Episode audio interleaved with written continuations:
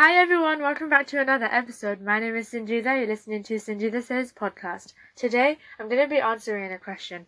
Are Colleen Hoover books problematic? Now, don't get confused with the YouTuber who sang that ukulele song apology video thing. That's a different person. Let me know if you want an episode on YouTube celebrity apologies. But as for now, the success of Colleen Hoover is like amazing and honestly it was so shocking to me that someone could have that much success in like one year or however long it was. She published 17 novels and sold over 20 million copies worldwide. And that's all together with all of the novels. These books blew up on TikTok and that's why I'm going to be talking about it today. Before I continue, make sure you follow at Sanjida Says with a Z at the end on Instagram and TikTok. For many different reasons, people are talking about Colleen Hoover's books on TikTok, and that's the reason it blew up. And, you know, there's certain themes in her books, such as family, love, trauma, heartbreak, mental health, and so much more that are included in there.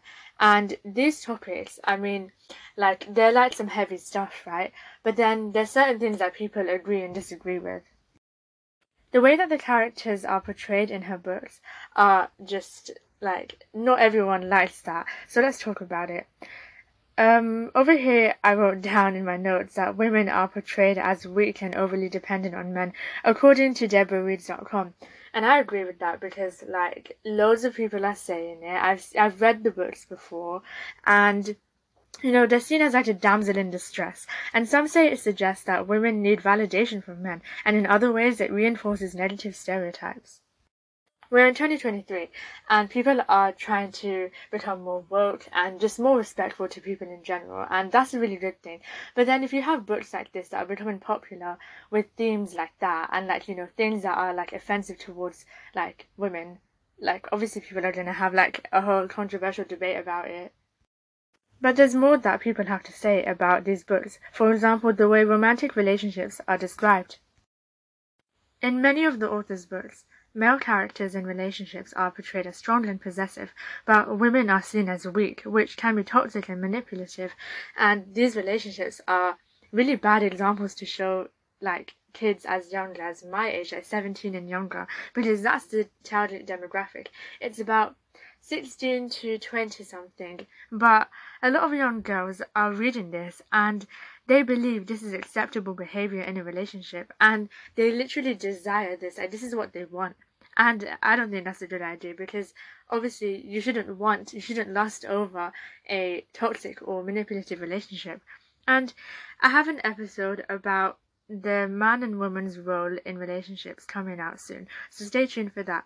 But where else have we seen something like this Popular movies like 365 Days and Fifty Shades of Grey share similar dynamics in relationships, as the women are seen as weak, submissive objects who only listen to their male partners and accept behavior such as breaking into someone's home, kidnap. I think there's torture, but still, these shows have been successful, so maybe Colleen isn't alone in this mess.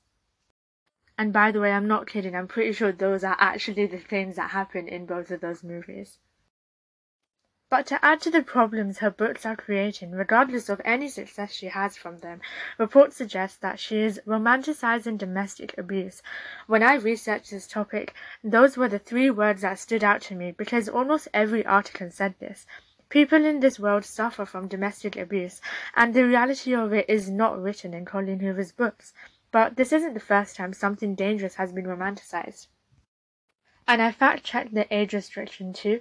It says that um, they're typically the age demographic is typically for older teens and over. So romanticizing something dangerous. Where else have we seen this? Remember the idol? I'm pretty sure one of the characters explicitly said they're romanticizing mental illness. Like that was their intention. And I mean, I would make an episode about the idol, but I've got nothing new to say. Everything that I'm thinking of, anything that I say, has already been said. Plus, I didn't watch the whole entire thing. I did not want to watch it after I saw the reviews. I watched a YouTube review of it and I was like, okay, I made my opinion. That's the end of that. So are Colleen Hoover books problematic? Yes, to an extent. I sounded so British there. While her writing and storytelling paints a picture in a reader's mind and it's been praised because of that, it also creates harmful controversy like this. But despite all of this, it like there's going to be a movie that is going to be made. It ends with us. That's one of her books, right? It's going to be adapted into a film, uh, directed by Brett Haley, and that goes back to the success of her books. Because as we see, regardless of like anything that is portrayed in her books, like you know the the dangerous themes and the things that shouldn't really be encouraged.